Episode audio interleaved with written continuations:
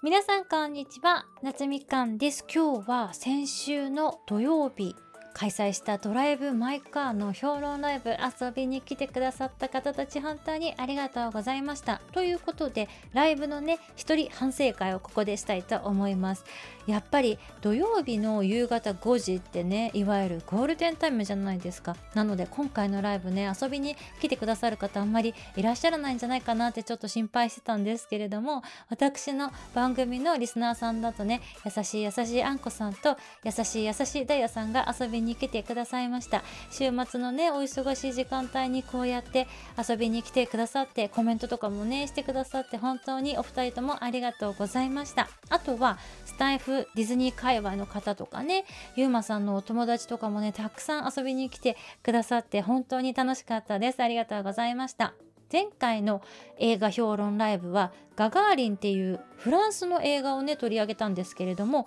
今回は邦画のドライブ・マイ・カーについて語りました。個人的にこの映画は期待していたよりは楽しめた映画ではあるんですけれどもやっぱり3時間っていう尺がちょっとこう長くね単調だなっていう風に感じたっていうのは否めないっていうところがありますね。あとは日本人の方たちってねちょっとやりがちだと思うんですけど感情を抑圧しすぎてしまう人たちの話でもあるなっていうのも思っていて傷つくっていうことは、まあ、みんななるべく避けたいことだと思うんですよねでもちゃんとしっかり十分に傷つくっていうことを避けて生きてきてしまうと結局、まあ、自分がねどう思ってるとか自分が本当はどうしたいとかそういうこう感情の部分が迷子になってしまうと思うんですよ。なのでちょっと恥ずかしいこととか大人としてどうなんだろうって思うこともあるかもしれないんですけれども傷ついたらちゃんとその十分にね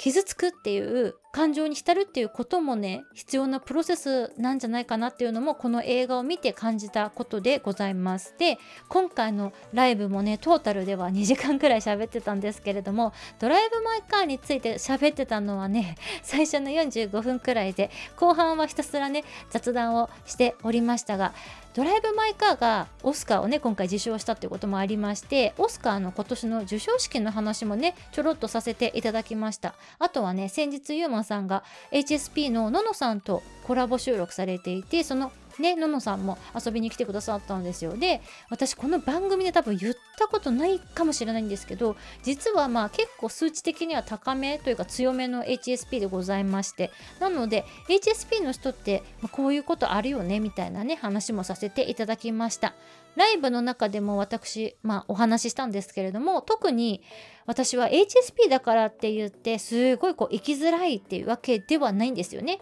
HSP 度合いが高めだったとしても、まあ、特段ね今こう生きづらいなって思う瞬間とかがあんまりなくてですね。それは私が自分が HSP だということをちゃんと自覚していてそれなりの対応をねちゃんと先手打ってできてるからだと思うんですよ。なのでご自身がこう疲れてるとかね生きづらいとか感じていない方でもですね一度 HSP テストは受けてみてもいいんじゃないかなと思います。知ってたら対応できることってあると思うんですよ。あとは皆さん結構無自覚のうちに我慢しちゃうっていうことがあると思うんですよね。なので何でもかんでも元気なうちにちゃんと対策を考えておくというか行動をとっておくっていうのが大事だと思うなっていうお話をいたしました。またね5月とかゴールデンウィークとかもねゆうまさんとライブ開催予定でございますのでお時間ある方ねまた是非遊びに来てくださると嬉しいです。それではまた次のエピソードでお会いしましょう。バイ。